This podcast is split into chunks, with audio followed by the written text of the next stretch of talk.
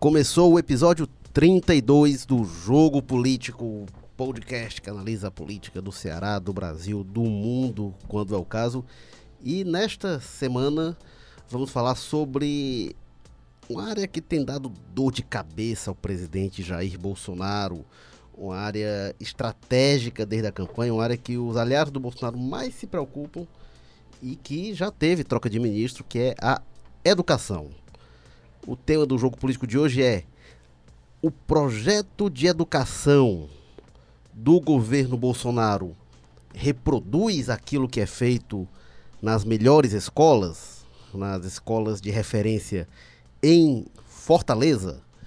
Para falar sobre isso, temos aqui Carlos Maza, repórter do Povo, coordenador do Povo Dados, colunista de política do Povo.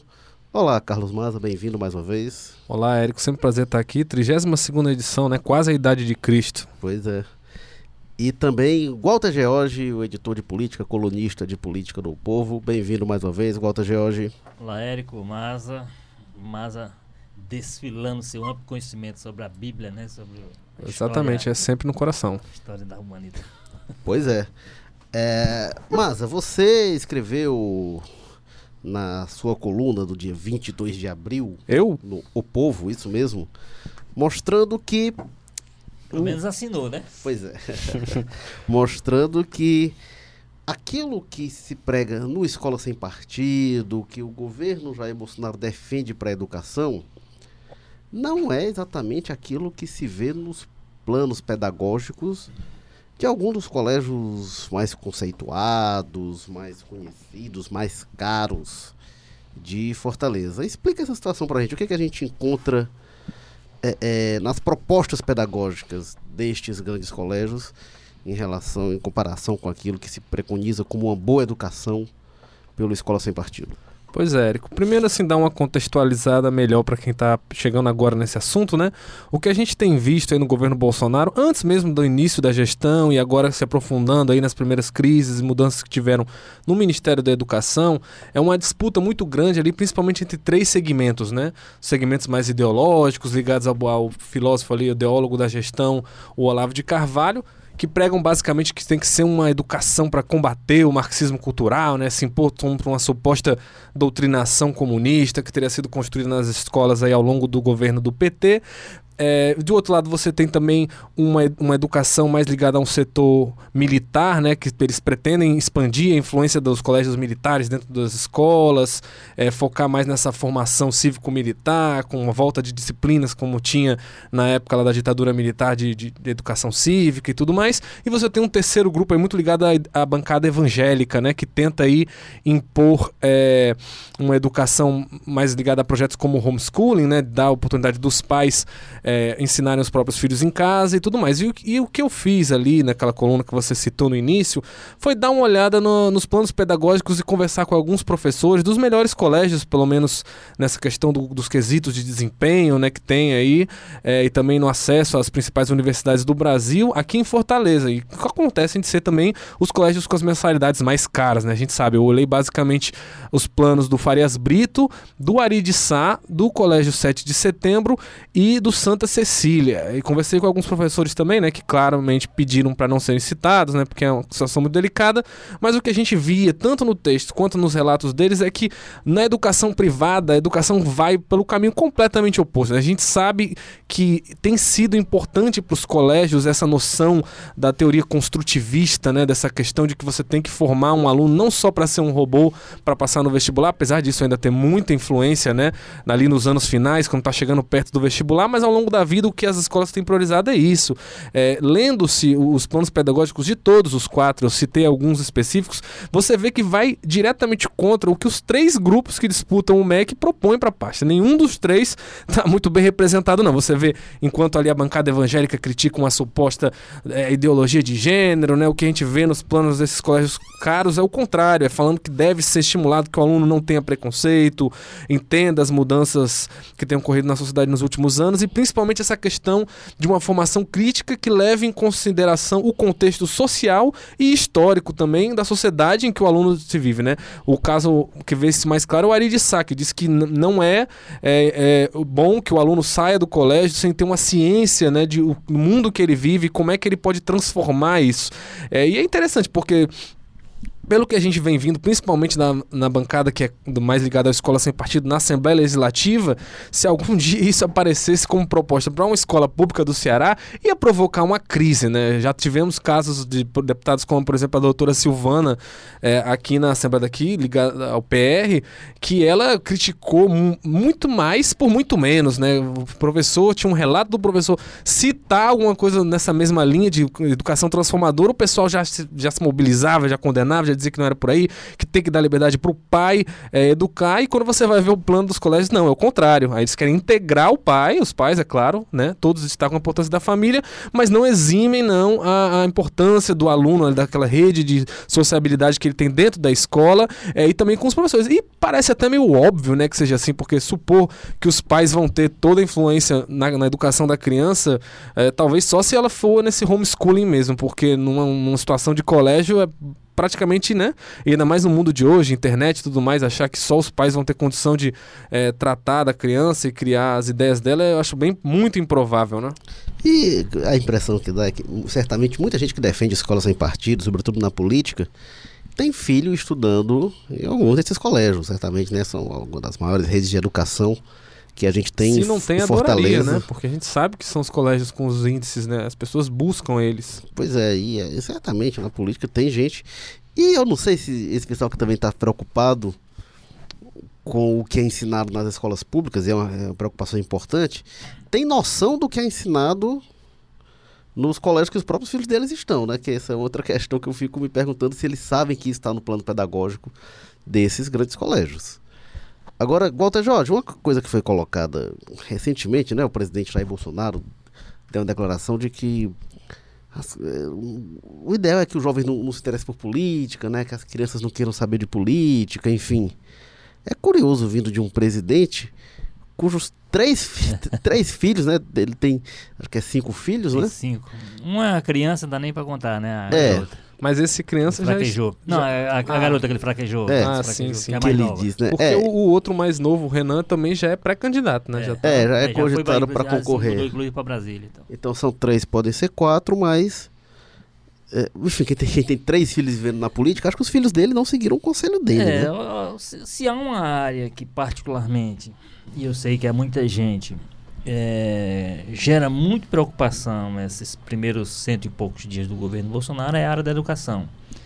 Porque foi uma área absolutamente paralisada todo esse período por uma guerra ideológica que eles decidiram levar lá para dentro desnecessariamente, com todas essas agendas que o, que o Mas e você é, pontuou um pouco. O resultado é que o governo não conseguiu, ele não conseguiu nem montar a equipe, quer dizer, o ministro já o segundo ministro, né, o Entraub, não, não é, Abraham Entraub. Abraham Entraub está é, concluindo mais ou menos a formação da equipe.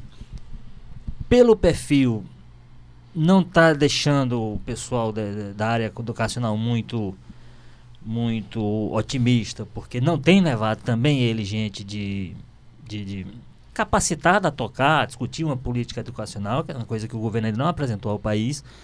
E é uma área sensível, né? Uma área que a gente sabe que 100 dias perdidos é um ano perdido, por exemplo, na perspectiva do ano letivo, o ano 2019 já é um ano muito prejudicado, né? Porque há muitas coisas que precisava dessa que precisariam dessa nova orientação, digamos assim, mas uma coisa mais organizada.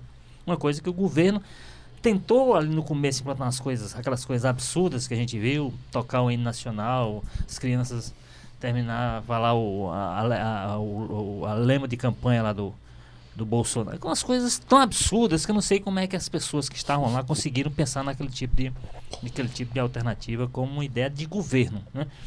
Então você. O grande problema que você tem nesse momento nessa área, para além dessas contradições que o, que o Maza muito bem pontua a partir desse levantamento que ele fez, quer dizer, o que ele está fazendo vai contra, vai de encontro ao, ao que é uma política das escolas privadas, que são, em geral, é, frequentadas e ocupadas as vagas por alunos de elite, quer dizer, nós estamos falando de. E estamos falando também de do esquerdismo, do petralismo, coisa que valha, né? É o filho do empresário, é o filho do, de quem tem dinheiro, de quem que está frequentando essa escola e está submetido a essas regras, que são regras básicas. Um, formar a pessoa, tornar a pessoa cidadã, fazê-la compreender como é o mundo lá fora para além do que ela conhece. E você, ao invés disso, como o governo às vezes tenta insistir, não como uma política geral, mas como uma possibilidade que ele abre, vamos. É, lugar de, de, de, de, botar as crianças para discutir política em casa. É, é uma coisa meio não é, não é escola, então é uma coisa meio difícil de compreender. Agora, a grande preocupação que eu tenho realmente com relação à educação, como muitas áreas, mas a educação, como ela, a gente sabe que ela tem um peso maior, e tem um, e quando você perde esse tempo, você paga um preço maior mais, mais adiante, é de fato o governo não ter conseguido sequer, se você for olhar, por exemplo, comparar com a área da saúde, que é uma área sensível também e tal, mas é uma área que não gerou nenhuma crise para o governo até agora. Né? Tem o problema dos mais médicos, que ali foi também informação. Agora, o ministro que foi para lá é um, é um, político, né? um deputado, antipetista, que, um, um médico do agronegócio ali do, do, Mato Grosso, dali, que é antipetista e tal, etc. Mas ele conseguiu segurar pelo menos essa onda ideológica fora do, do ministério e está tocando as coisas, fazendo diferente de muita coisa que o PT fazia, mas sem. Porque levou também uma equipe técnica com ele, né? quer dizer, não levou gente é, para é fazer batalha área, né? ideológica. Pois é. Não, mas o, o, o, o, Ricardo Vélez, por exemplo, é da área, era um professor de universidade da, é, da, da, da Não, assim, não, não muito ligado gente, à gestão, né? É, da... é, não levou gente mais, mas o, o Mandetta também não sei se ele tinha. Ele já foi, tinha sido secretário, não sei. Realmente acho, não sei. ele, ele é empresário da área, né? Acho que ele tem um hospital. É, tem algum... é, então, então é o seguinte, então eu, eu, você comparando essas áreas, você vê que mal ou bem nessa, na saúde se fez, se está fazendo, se tá, tá, estão acontecendo algumas coisas. Por quê? Porque ele manteve essa. É essa guerra ideológica que o governo gosta tanto de estimular para toda a área, ele manteve sob um certo controle, evidentemente é. dentro, porque faz parte da característica do governo, mas com certo controle para que as é, coisas aconteçam. Ganha um bônus que a pauta ideológica da saúde, o Bolsonaro próprio já matou no peito muito me antes mesmo de assumir, né? Que ele já dizia que ia acabar com mais médicos ali. E aí dentro disso aí na saúde não tem mais muita coisa para se é, debater. E, o governo nesse... cubano cuidou de, é, mas, mas, mas eu vou dizer, mas se, mas se se houvesse, se ele tivesse botado alguém com os perfis que ele botou, se ele tivesse entregue a olavistas ou coisa desse uhum, tipo, daria pra a pessoa arrumar, estava, né? estaria lá dentro fazendo o mesmo é, barulho, só arrumaria pelo no, no, Primeiro porque não ia levar, ia levar gente que pensa igual e que acha que é, enfim, que o mundo é do jeito que não, só do jeito que ele eu, é, mas, eu mas, acho, opa, eu acho, fundament... eu acho curioso, na verdade, é, é, essa questão, assim, dessa questão que fala-se tanto, né, principalmente dos olavistas, entre a pauta ideológica. Você observar a educação brasileira, né, a gente que é jornalista acompanha isso mais de perto, mas também o leitor certamente conhece, é, são tantas mazelas, né, um sistema tão falho, tão atrasado, com práticas tão antigas, estrutura tão defasada, é, pensar nisso, assim, de que acabar o comunismo, ter uma educação mais de valores ideológicos que, que, seria de fato uma proposta dessa? Como é que é? é são aquelas ideias é, de mexer no Enem, de mudar a forma, os livros que são autorizados? Isso vai ter algum efeito muito grande na educação? Porque até, sei lá, no próprio efeito prático dessa coisa, para mim parece que até compreender às vezes como é que funciona a ideologia, parece que os políticos não conhecem muito bem, né? Porque, pelo menos na minha juventude, a forma como eu enxergava as ideias parece que quanto mais se cerceava e mais proibia, mais o jovem tem interesse, né? Até por esse ponto me parece um pouco atrapalhada essa, essa mobilização. Não é como se tirasse uma questão sobre respeitar LGBTs do Enem fosse fazer as pessoas serem menos tolerantes a isso ou frear esse debate. Para é, mim, que... nem nesse ponto faz muito sentido. O que, mas o que é de qualquer maneira preocupante e, e eu acho que grave um pouco nisso, é também o que tem, o que, o que tem determinado de patrulhamento de professores, né? Aquela, até aquela ideia de, de, de, de filmar professor que tivesse doutrinando, aquelas coisas todas também malucas, né? Então, assim, a, a, o, o, ruim é o ambiente que se está criando dentro da, da houve, um, houve um professor recentemente que foi afastado, né? É isso que nem começou é. as questões dos reitores, né, das universidades. Pois é, você daqui a pouco tem as universidades federais, que ninguém sabe, quer dizer, você não sabe bem sequer qual é a política do governo com relação às universidades, por exemplo, né? Agora, sobre, sobre o Luiz Henrique Mandetta, o ministro da Saúde, ele foi presidente do Conselho Fiscal da Unimed e foi secretário de Saúde de Campo Grande na gestão do primo dele, o Nelsinho Trade. Não é um currículo assim que Nossa, essa pessoa está super capacitada para ser ministro da saúde uma secretaria municipal, né? Bem mais complexo. Mas é muito mais do que o Ricardo Vélez apresentava. O Ricardo Vélez tinha sido. Você faz referência com o Ricardo Vélez, pois é. Tinha sido pró-reitor né, na universidade, então era bem. É bem mais. Agora, realmente, o, é, é, o que eu acho é isso que o Maza colocou, essa pauta da guerrilha cultural do pessoal do Olavo, por exemplo, ela não está muito presente na área da saúde, né? Embora tenha uma questão, toda questão ideológica em torno da saúde, mas a, dos olavistas, no caso, a guerra, a guerra cultural de que eles falam tanto, na educação é a trincheira é, crucial deles. Né? Claramente né? é, é, é, lá e na, na área de política externa que eles querem. Agora, o novo... sempre foi colocado dessa forma, né? Sempre foi colocado, não teve nenhum. Agora, o novo ministro, ele, não sei se é cedo também, né, da, daquele período sabático, a coisa, pelo menos publicamente, parece ter se acalmado um pouco, né? Tá tão confuso antes. É, parece ter se e também porque parece que defenestraram os militares mesmo, né? Também, que era o grupo que estava mais tensionando com o, o, grupo dos olavistas, digamos assim, lá no MEC. Então, não tem como não ter dado uma acalmada, né? Agora que se tomou o controle total da pasta. É, mas, mas, mas de fato, de fato, é, é deu-se deu -se essa acalmada.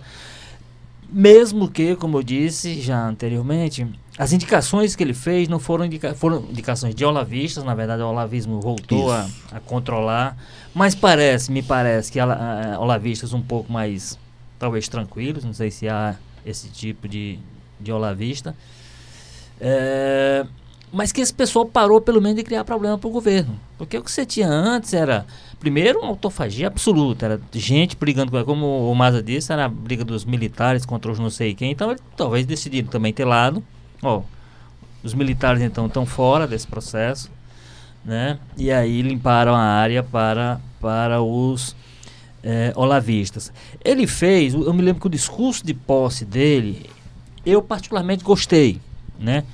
Quando ele, inclusive, ele disse que uma das missões, talvez a missão principal, a missão zero dele, pelo menos, a inicial, era pacificar. Evidentemente, não tinha como um ambiente daquele segurar por quatro anos do é, governo. A né? gente falou do problema da educação é. no governo Bolsonaro, nem o Bolsonaro estava gostando, né? Ele disse pois isso. É, ele, ele, ele, ele, não só disse como ele agiu ao trocar o ministro, mas ele disse que não estava bom, né? É, é, engraçado, a gente vê muito comentário nas redes sociais quando a gente fazia matéria, escrevia alguma coisa. Ah, o Verso está fazendo um trabalho ótimo. Nem o Bolsonaro achava, não, gente, tanto que nem o Vélez talvez não, e, achasse. E, e, é péssimo até para o discurso que o Bolsonaro fez durante a campanha. Falava-se tanto e vamos falar de matemática, português, é. história. E até agora, o, tudo não, que se falou, menos isso. Não há não nada. Tem, você não tem um plano, de, na verdade, para nada. Exatamente. Não é nem questão de perseguir o Bolsonaro então, ou, é, falar de outras então, gestões o aqui. O novo ministro ele fez esse discurso que eu achei interessante, de, anunciando essa pacificação e tal. Eu acho que o país precisa uma pacificação nessa área, como eu disse, para poder também entender como é que como é que a educação vai funcionar a partir da, da Essa animação. e outras, né? É, a partir da animação que é do governo federal, onde tem muitos recursos, tem, enfim, muita coisa nasce é, das orientações que vem de Brasília. Então, não se tem até hoje, é importante que haja essa calma para poder se pensar melhor. Agora, no dia seguinte, ele foi ele na quando ele foi, foi, não sei se foi na transmissão ou foi ao receber o cargo do ou tomar posse, né? foi na transmissão que ele ele explicou o que é que ele disse pacificar. Aí, aí ele fez isso. Assim, eu pacificar é o seguinte: quem não tá afim, isso. tá fora. Eu vou botar para fora. Quem tiver então é o seguinte, não era pacificar no sentido de contemplar, contemplar todos os interesses, ver como Debater, é que né? ver como é que debate, discute, como é que, era simplesmente o seguinte, quem não concorda com o que estava fazendo, saia porque eu vou tirar etc. Então isso não é a forma de pacificar, né? Não, e, e a gente... É a forma, até pacifica, mas não é a forma mais. É pacificar assim. que nem o Brasil pacificou o Paraguai, que nem é. Roma pacificou Cartago, aí, né? Então, assim, não dá. Então, é, mas de qualquer maneira, o simples fato dele ter acalmado, no sentido daquela, daquelas crises que eram três, quatro por dia, você estava aborda, vendo uma crise aqui, daqui a pouco surgia outra, porque outro já disse alguma coisa contra alguém e tal. E o Vélez não, não tinha condição de, de segurar toda aquela onda, né? Então, pelo menos isso aconteceu. Agora, falta o passo seguinte, que é a gente saber o que é que esse ministro pensa, como é que ele vai resolver os problemas, e parar também um pouco, né? Que é outra coisa ridícula que tem que tem nascido muito nisso aí, que é o, o, velho questionamento, a importância do Paulo Freire, o mundo reconhece, você pode não concordar, discordar, isso é outra coisa. É um método que nunca foi aplicado direito no Brasil. É, não, né? não é nem a aplicação no Brasil, mas é um educador que, de qualquer maneira, tem o respeito da comunidade internacional. Aí fica o governo, pessoas do governo tentando desqualificar, tentando é tirar isso, todo né? o mérito dele. É, eu acho que é perda de tempo. E é perda de tempo uma coisa que Não, e a gente tá vendo aí, porque estamos no final de abril, agora no início de maio, 6 de maio até o dia 10, 11, começam as inscrições do Enem. Então pode esperar que nessa data aí, muito provavelmente, a gente vai ter outras declarações aí deles, com relações a quebrada, polêmica. disso, né?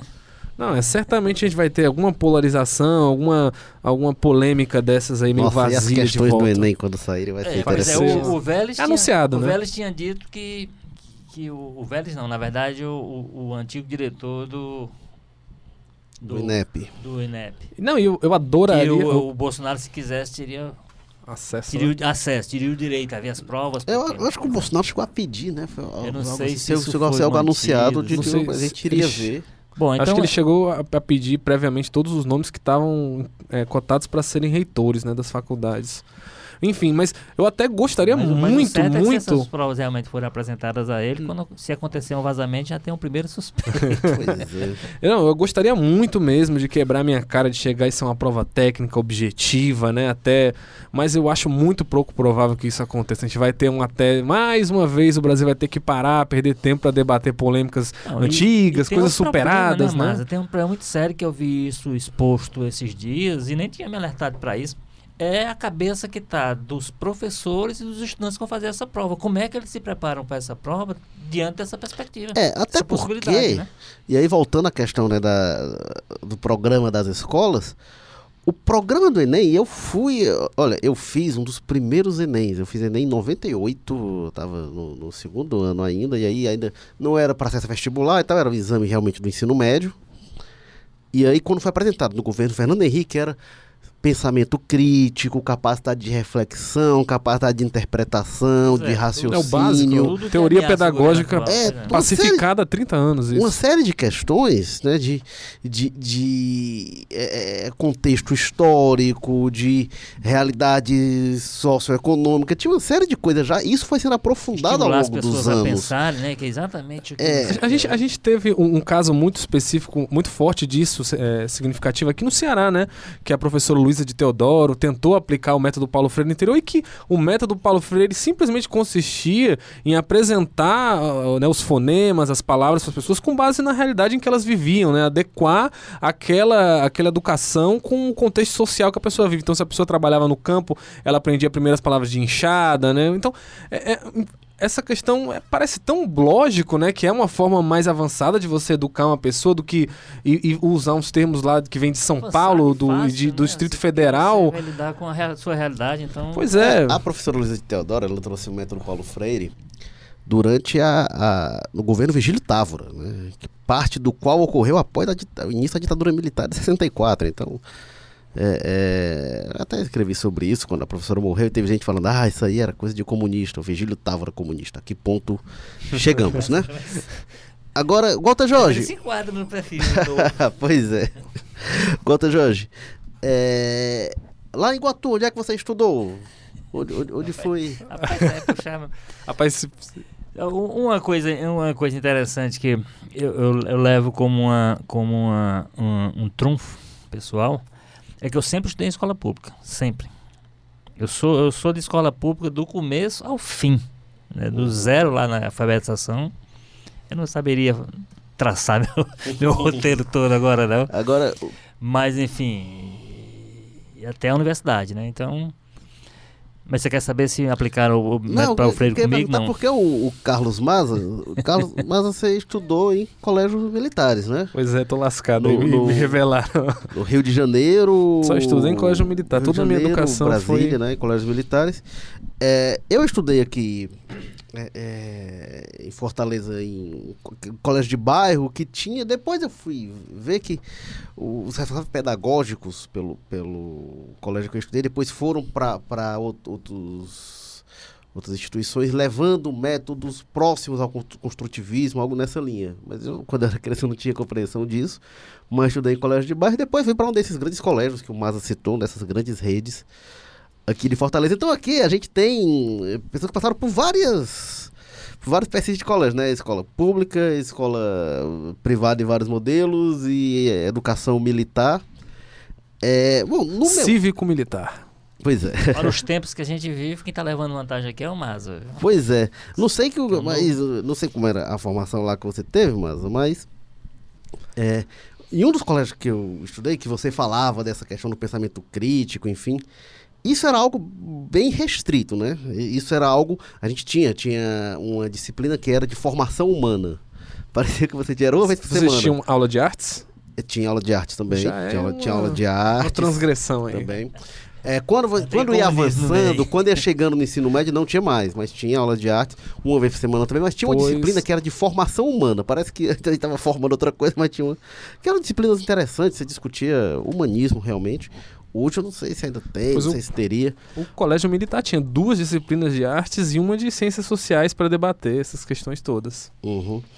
Então é interessante que a gente vê esse tipo de coisa que é colocado como uma, uma grande problemática, enfim. E eu vejo hoje, até hoje a gente tem um grupo do colégio, é, não saiu um bando de comunistas, um bando de. Não, a gente tem lá, viu na pessoas mais à eleição. esquerda, tem A muita gente viu na eleição que o Jair. Bolsonaro tinha mais apoio, inclusive entre os jovens, em vários momentos da campanha, né? E tinha essa questão da militância organizada das redes sociais ter essa cara bem jovem, né? Ligada ao Jair Bolsonaro. Então, não sei. Você pega hoje no Brasil, tem essa questão, essa, essa compreensão. Parece que ah, há um grande complô comunista, não sei o que, na educação, mas você vai ver o que vem, o que a gente vê nas listas de livros mais vendidos dos últimos 20 anos. São livros geralmente batendo no Partido dos Trabalhadores, nos ex-presidentes Lula e tudo mais. Mas isso, mas Tem isso todos- Não, eu- mas só concluindo, Ah. porque eu acho que isso tem uma relação também muito com é, é, esse perfil de coisa que está sendo considerada conservadorismo de uns anos para cá, que talvez no- antes disso não fosse, né?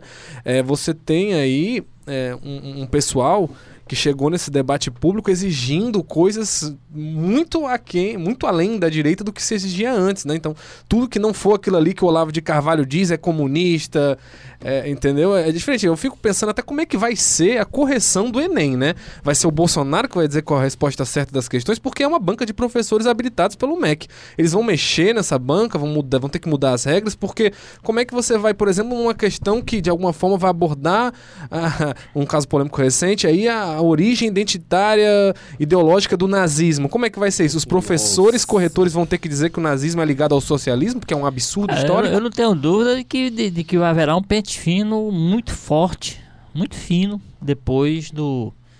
Eu não sei se ele vai poder agir antes, no sentido de, de. Mas assim, mas feitas as correções, eu acho que quem participar dessas correções vai ser submetido a um. a um tipo de avaliação muito Pois é. rigorosa, eu diria. É, agora, o, o- o- a grande questão disso aí é o seguinte, que claramente esses, esses temas, inclusive, eles têm mantido com força, têm sido mantidos com força na, na agenda política, na pauta do país, também porque a, a estratégia claríssima do governo Bolsonaro, do Bolsonaro e dos seus, é de manter o clima de campanha em altíssimo, em altíssimo nível, né? Uhum. Então, para que isso aconteça, é preciso que aqueles temas da campanha que acabaram animando, eles continuem sendo tratados daquela forma que é a campanha. Normalmente você faz a campanha, ganha e depois aí vai atrás de governar. Como também eu acho que o, o, o, o- Bolsonaro, que ele representa, tem um problema que é a falta de um plano de governo. Isso é, isso é muito isso é notório, que ele não tinha um projeto de governo pronto para. Então, ele tá, de alguma forma, ele está tendo que montar isso com o governo já, já instalado e funcionando. Então, eu acho que. é, só que eu entendo que eles, a dose está sendo cavalada, está sendo muito grande. E está em algumas áreas, como esse caso da educação, está paralisando. Você está com a economia, do, ou, a educação do Brasil paralisada. O governo não conseguiu, não conseguiu montar a equipe. Uhum. Ah, é, que é, Talvez é o esteja- problema aquilo que, que eu falei agora há pouco, que é quando você exige que para um cara ser enquadrado dentro da grupinha do Olavo, ele diga que o aquecimento global é uma farsa, que o nazismo é de esquerda, você vai acabar alienando a academia, né? Você vai dizer que todo mundo da academia é comunista, porque hoje nos meios Na hora que o reconhecidos... nome hoje é indicado, imediatamente o pessoal corre logo para saber o que, é que ele pensa, o que Exatamente. ele já escreveu, Porque o que é que dentro não sei do, o quê. do- da O- academia o caso, citado, artigos acadêmicos, trabalhos longos, né, e, e questões com respaldo, aqui no leste do mundo, você não vai encontrar ninguém que diga que o aquecimento global é uma face, tirando um ou outro, né, com menos, muito menos respaldo científico, ou que o nazismo é de esquerda. Esse tipo de você não vai encontrar. Essa tese que o nazismo é de esquerda, quer dizer, o, Bolsonaro teve, teve coragem de confirmar, porque o, o chanceler tinha dito, dentro do museu Tivemos que lançar uma nota, né? Que diz lá que o museu.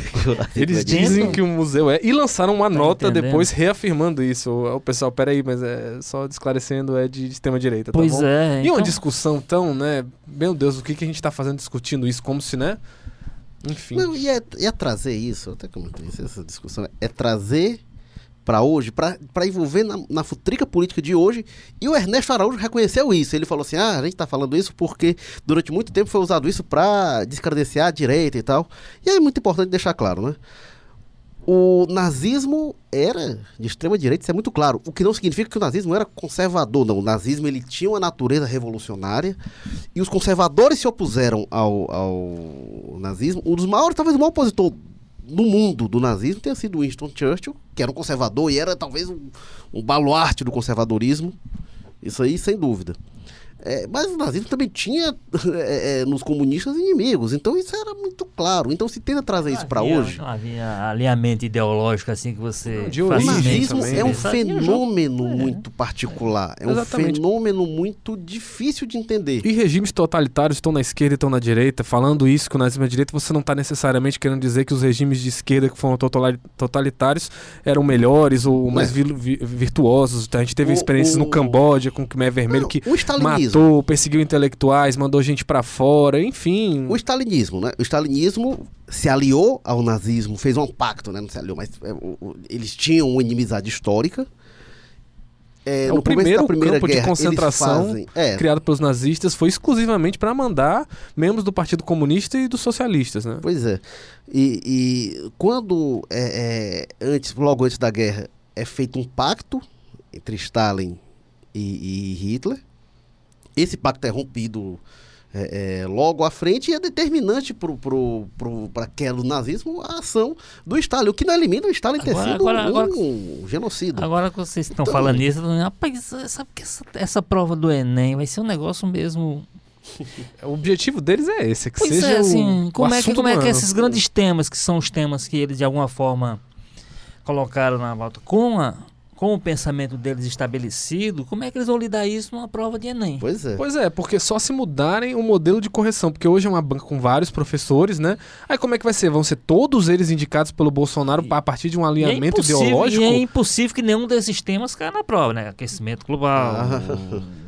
Mas, ó, mas, só, mas só fechando ah. aqui em relação a isso, o Ernesto Araújo disse isso. Ah, não, a gente tá, estamos tá, insistindo nisso porque usaram o nazismo para descredenciar a direita. Então tem essa separação entre o conservadorismo e tal. Mas não dá para dizer que o nazismo é de esquerda. E o que, é que eles querem dizer quando colocam o nazismo é de esquerda? Em última instância, eles estão chegando dizendo é o seguinte: olha, o PT tá bem pertinho do nazismo. É esse o discurso. A finalidade é, não é, é discutir. Eles fazer com que chegue no PT. Não é discutir o nazismo, não é discutir lá atrás. É a futrica ideológica de hoje. Gente, isso é desrespeitoso com o conhecimento. Isso é desrespeitoso com a história. É, agora em tempos como os de hoje, né, que a verdade não, não, né, não existem mais fatos, parece que tudo é uma opinião e quando você dá uma opinião de uma, de uma maneira que não agrade certos grupos, eles vêm para cima para dizer, opa, pois diga ao outro lado dessa opinião também, porque Qual qualquer coisa que é dita, qualquer coisa pode ser dita hoje, qualquer absurdo pode ser defendido, e isso parece que não tem problema. Toda verdade hoje tem dois lados, né? Assim, é, ou, ou, mais, né? Assim, ou mais de dois. E, e, é importante a gente ter uma noção de complexidade, mas tem é importante a gente ter noção também do, do que é fato, né? Outro dia eu, eu, escrevi numa coluna e alguém escreveu para mim um e-mail, um leitor, não vou lembrar o nome dele, mas ele dizendo: Ah, você só dá a sua opinião. Diz, Desculpa, mas a coluna é minha, a coluna é minha e é opinativa, eu só tenho como dar a minha opinião, agora, claro. Às vezes eu trago a opinião de outras é. pessoas para expressar, para comentar, agora, mas a coluna é a minha. Agora, sabe o que, sabe o que, é, que é grave nisso tudo? Assim, é, é, assim, como, é que, como é que isso pode. Já está afetando, mas assim, como é que poderá afetar mais e se agravar? É, num ambiente, por exemplo, acadêmico, que é um ambiente basicamente formado por essa capacidade da, do, do, do, do das teses diferentes se, se, se enfrentarem. Tudo bem que há uma queixa aí que é um, é um ambiente que a esquerda dominou, etc. e tal. É, até professor que se queixa com relação a isso, não tem problema. Mas o certo é que você também não vai, se o, se o ambiente era tomado pela esquerda, você não vai ser, você não vai resolver tomando pela direita e expulsando a esquerda, E né? via governo, né? Porque não é nem com a direita entrando na Pois academia. é, né? é. com a direita tentando intervir via, Via governo, governo. O que é, né? Então, assim, quer dizer, esse Parece que é um ambiente, é argumento que esse contra ambiente... E aí, esse processo de escolha dos novos reitores vai ser, uma, vai ser uma coisa interessante da gente acompanhar nessa perspectiva de como é que o governo vai lidar. Você disse que a informação que se tem aqui, o Bolsonaro já está pedindo... E isso deve estar sendo informado para ele, né? Quem, quem é que está disputando nas universidades e tal. Você tem algumas ações isoladas. Você tem o caso de São Paulo, que a Assembleia acabou de aprovar lá uma CPI vai investigar as universidades públicas. Enfim, tem um processo aí meio complicado que atinge uma área, que é a área do pensamento. Aí você daqui a pouco você pode ter fuga de, de cérebro, né? fuga de, de, de inteligência Pois é. brasileira, desestimulada por esse processo todo. Quando fala essa questão de esse ambiente. Lava Jato e educação, fica muito né, difícil deixar de associar com o Fernando Haddad, né, que é professor de universidade pública, foi candidato contra o Bolsonaro, e agora quando se fala em investigar a faculdade MEC na gestão dele, fica até aí uma, uma, uma questão de, de perseguição política, como é que isso vai ser dentro do ambiente acadêmico que exige essa liberdade do pensar. E aí voltamos para o nosso assunto inicial, que a gente falava das diferenças dos projetos do MEC com, os- o- com as escolas privadas, né, cara? Enquanto toda essa discussão está sendo feita dos meninos, dos filhos dos pobres, os ricos não estão nem aí. Estão lá com seus métodos construtivistas, as aulas cada vez mais integrais, né? Ao oposto desse homeschooling. Nos ricos, não, é o contrário. Os meninos estão cada vez Isso. mais no colégio. É, o- a ideia é largar o filho de manhã cedo, só pegar à noite nos- nas escolas privadas. Essa ideia, por exemplo, de minimizar e tirar aí do papel da escola como papel, inclusive, socializador, é um negócio que, sabe, eu não sei como é que, como é que prospera no nível. E, e como tem prosperado dentro do governo, inclusive tá, tá, tá, já está encaminhado, né? Tá naquele pacote de medidas que ela anunciou para Sim, a bancada evangélica aqui, um dos principais articuladores é um deputado cearense, né? O Dr. Jaziel, Doutor Jaziel, é, que é marido da Silvana, da que eu Silvana. mencionei mais cedo, né? perfeito. Chegamos ao fim de mais um episódio do Jogo Político que teve apoio técnico de André Silvestre, edição e produção Nicole Pontes, publicação João Vitor Duma, estratégia digital David Varelo, o editor-chefe do Jogo Político é o Tadeu Braga, o editor de política do O Povo é o Walter George, a diretora executiva da redação é Ana Nadaf, o diretor-geral de jornalismo é o Arlen Medina Neri, eu sou Érico Firmo e agradeço ao Carlos Maza, valeu Maza mais uma vez, Valeu, Érico. obrigado Walter George. Até a próxima. Semana que vem tem mais.